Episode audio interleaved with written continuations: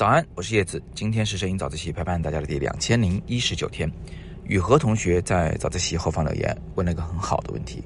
他说：“叶老师，能不能讲讲专题、组照还有拼图之间的区别，分别在什么情况下来使用？”首先，我们看看专题和单张照片之间的差异。所谓的专题啊，就是你心中是有个题目，有一个就是总的中心思想、主要内容的。呃，而且呢，通常不止一张照片。比如说你拍了很多照片，它可以是一组，也可以是很多个一组。就比如说你这五年内一共完成了五组照片，都是同一专题的，也是可以的。当然了，现实生活中往往这个专题也会有自己的一个演变过程啊。就是说，你今年的这个专题，它往往是去年的专题的基础上的一个，要么就是补充，要么就是个进化啊，要么就是更深的一个探讨等等之类的。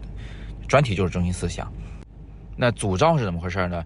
组照其实就是单张照片的一个集合，讲白了呀，就是说你就是靠单张照片没有办法彻底表达的时候，就靠组照。比如说，哎呀，这个地方特别美，啪叽一张照片结束啊，这张照片足以表达这一个场景的美感的时候，你就不需要组照了。你要组照干啥用，对不对？一张反而能够留更多的这个悬念也好，想象空间也好，都能留。但是呢，你要是讲一个人的故事，这玩意儿用一张照片就很难讲了，你就可能需要一个组照。组照一般多少张呢？一般七八张到这个二十来张比较常见的，更多的也有二十张到一百张左右的也有。这数量越大，组照的编排就会越困难。呃，这个你们看的很多展览啊，就是个人作品展，基本上都是以组照形式呈现。组照肯定是有专题的，要不然它无法成组啊。你总不能说今天我要拍一组。三角形的照片吧，对吧？这个其实就就不构成一组了，它只是用了同一个技法而已。所以组照通常都具有中心思想、主要内容，它可以说啊是在一个专题下的创作。那最后拼图是怎么回事呢？拼图其实只有两种情况下它有存在的意义。第一种情况呢，就是就我想展示组照，但是我没地儿展示，就是这这，比如这软件它只允许你上传一张图片啊，那这个时候呢，你就。把好几张拼在同一张图片里面，把它进行排列，呃，把它们放在不同的位置，甚至控制它们的大小。最终的目的呢，就是，呃，让它在一个平面中展现多张作品。那还有一种情况需要拼图，就是你需要用设计语言来讲故事。也就是说，你的摄影作品啊，一张一张翻已经无法讲清这个故事了，或者无法充分表达你的思想了。这个时候，你就需要。把摄影作品和设计融合在一起，也就是在一个平面上去摆放你的作品，把它进行拼图编排。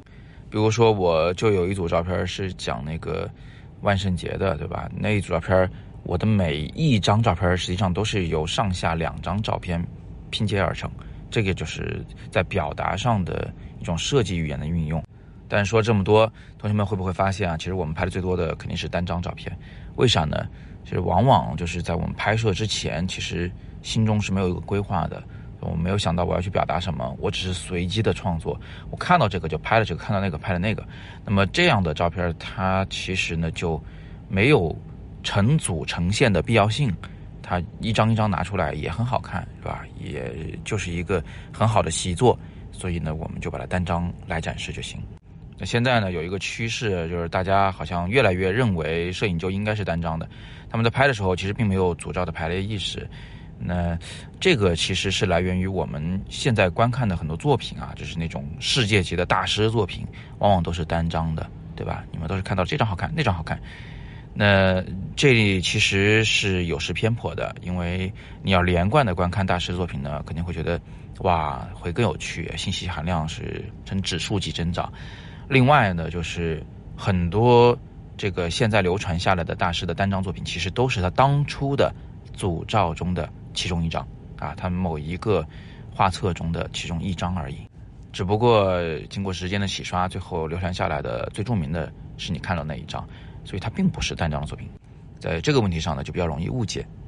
这也是为什么我会不停的这个鼓励我的学生们多多尝试组照的表达。多一种表达方式，也会让我们以后就是多一种选择啊，有必要的时候就可以拿来用一用，好吧？那今天我们就回答到这里，感谢雨禾同学的好问题。各位同学有更多的摄影问题都可以在底部留言，我会尽力为你解答。那么今天呢是摄影早自习陪伴大家的第两千零一十九天，我是叶子，每天早上六点半，微信公众号以及喜马拉雅的摄影早自习栏目，不见不散。